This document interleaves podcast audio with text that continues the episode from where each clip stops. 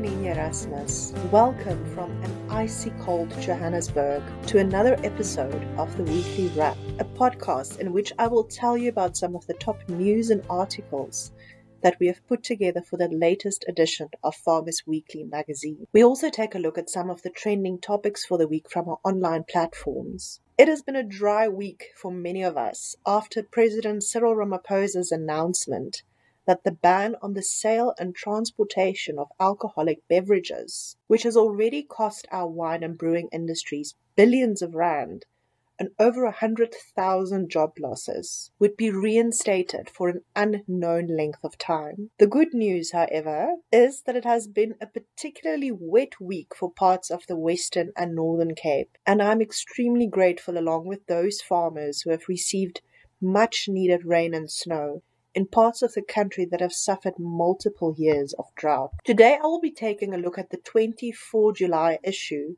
which will be in stores from 17 July to 24 July. Earlier this year, the Biggs family from the Eastern Cape sold a proven Nguni herd sire for a world record price of 310,000 Rand. In the 24 July issue, we speak to Clive Biggs about his family's goal to preserve the original Nguni traits, and also about how the Nandi Nguni stud developed into one of the top breeders of sourveld and harsh winter weather adapted Ngunis in the country. I will also discuss articles that look at some of the latest developments in sugarcane propagation and insect farming. The issue also features Hannes Richards, a pig farmer who earlier this year launched his farm to table pork business with a single social media post. One of our most read articles on the website so far this year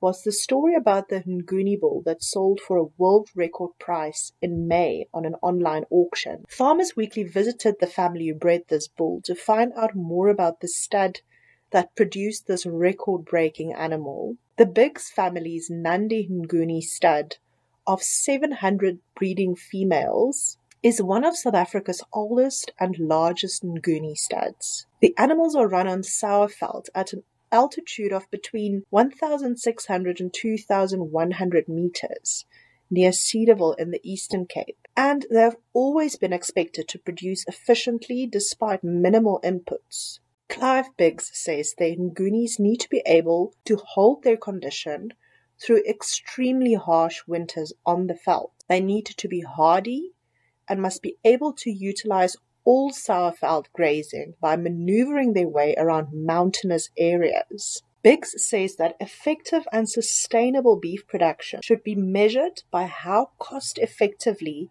the maximum amounts of kilograms of beef can be produced from the veld. Nandi Ngunis have, for example, not been dipped for the past 17 years, despite running on red water and gall sickness veld. What's more, according to Biggs, over the last few years, there have been significant changes to the regional climate that the Nandi herd have done well to adapt to. The rainy season has shortened, and their Nguni's ability to adapt to these conditions have been impressive, says Biggs. They have to walk massive distances for water while still maintaining themselves and raising calves. Biggs also said that for the last few years they have experienced an insatiable demand for their female animals, a clear indication that the demand for quality Nguni genetics in South Africa is strong and growing.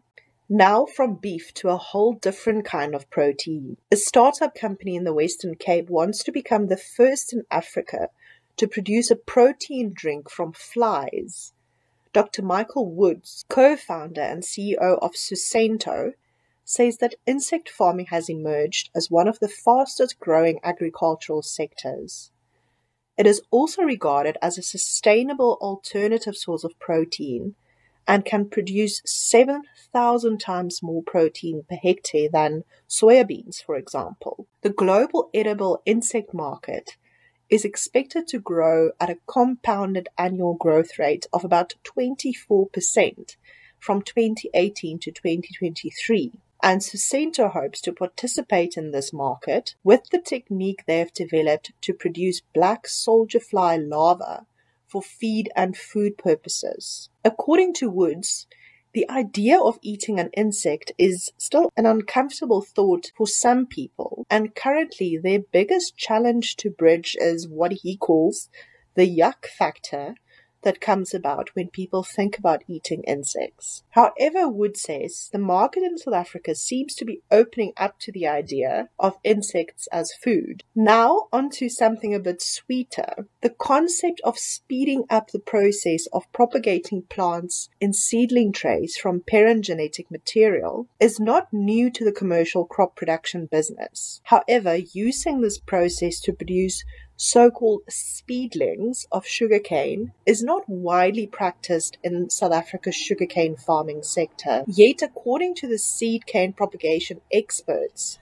sugarcane speedlings are a far more efficient means of propagating certified seed cane than the use of whole sticks, as is currently the norm in the industry. The speedling method of propagating seed cane can be far more cost effective than using stick seed cane. To produce sugarcane speedlings, all the node sections are cut out from approximately one meter long stalks of mother seed cane. On each of the small node sections, there is an immature bud. This gets planted into speedling trays and it will eventually start growing into a sugarcane plant. The COVID 19 pandemic and lockdown has caused a massive growth in online retail. More people are now buying groceries online, but this trend has not only benefited traditional retailers, consumers who are facing salary cuts and other economic pressures looking for ways to get more for their rands. This has also seen a rise in the demand for buying fresh produce and other farm products direct from the market or from farmers. One farmer who has experienced the force of this trend is pig farmer Hannes Richards from Roossenekal in Mpumalanga, who says it was really only a single social media post that launched his now successful business of delivering pork directly to customers via online ordering. It all started when Richards had two pigs that needed to be slaughtered urgently as he could no longer breed with them without the risk of inbreeding. He asked his partner, Andri van der Merwe, to post on Facebook if anyone was interested in buying pork straight from the farm. The response was overwhelming, says Richards. The word just spread, and eventually they decided to buy in a few pigs from other farmers to slaughter and pack, just to meet the demand. From there, their business has just grown, and they have had to expand their pig herd within a very short space of time. Richards sends his pigs to an abattoir in Stoffberg, the meat is then packed by Richards and van der at a local butchery, which has given them a workbench in store to utilize. The meat is packed according to each order's specifications, ranging from specific cuts to a packaged half pig. The meat is personally delivered by Richards and van der to surrounding towns, and they will soon also include lamb in their range of products. Now on to some of the top news from the 24 July issue. The communities of Bothaville and surrounding towns will suffer major financial losses due to the cancellation of the Nampo Harvest Day this year. Arnold Steyn, chairperson of the Bothaville Chamber of Commerce, said a study undertaken six years ago showed that Nampo generated a turnover of about 25 million rand for the town, and it can now be safely assumed, he said, that that number has since increased to about 35 to 40 million rand. Steyn said the announcement about Nampo, coupled with the impact of the COVID-19 pandemic, will have a massive impact on businesses and individuals. Nampo also serves as a major opportunity for churches, schools, and welfare organizations to raise funds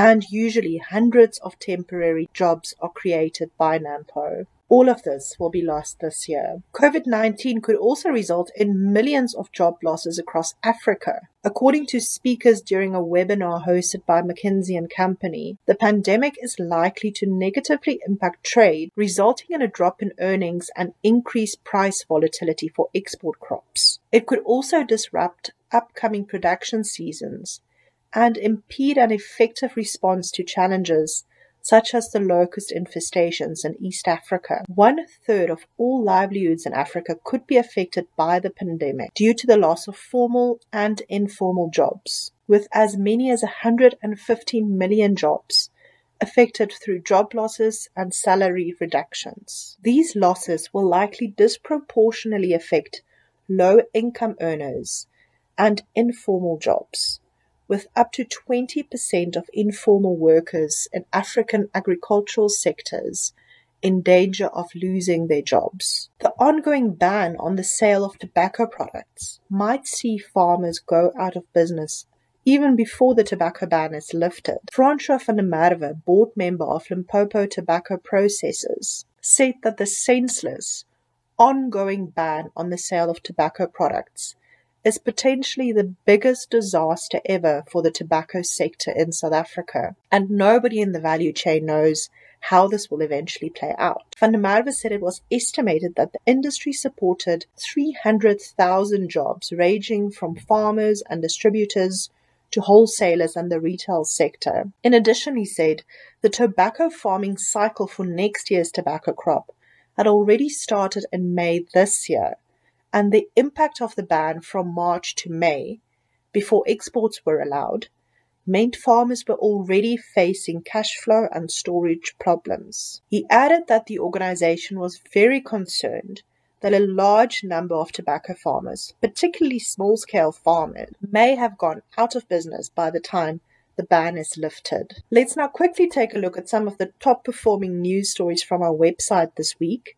The Competition Commission's latest Essential Food Price Monitoring Report is calling for further investigation into issues such as the disparity between farm prices and retail prices, and the questions this raised about how risk was distributed along the value chain. The report stated that nearly 20% of complaints received in the relation to regulations dealing with customer protection under the National Disaster Management Act had been about the prices of basic food products. It added that initial monitoring had revealed price increases due to the weakening of the rand, global impacts such as restrictions on export markets, and the initial wave of panic buying by customers at the start of the lockdown. However, the report said price gouging was also evident in some cases, and the crisis has exacerbated certain market features that raise competition issues that warrant further investigation, such as was mentioned earlier disparity between farm prices and retail prices. In world news, COVID 19 might delay the 2020 coffee harvest in South America, and the pandemic has also caused world coffee prices to weaken. The shortage of migrant workers to harvest coffee beans in South America due to travel restrictions aimed at containing the pandemic could result in countries such as Costa Rica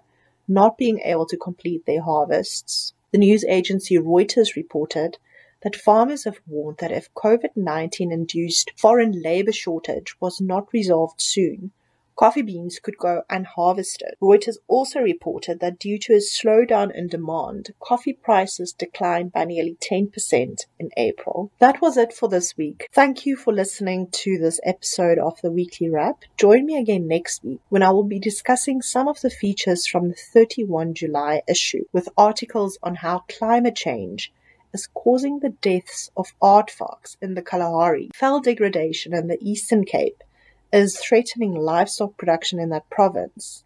And we also take a look at what needs to be done to revive SA's declining groundnut industry. In the meantime, remember to follow us on social media for all the latest farming news updates.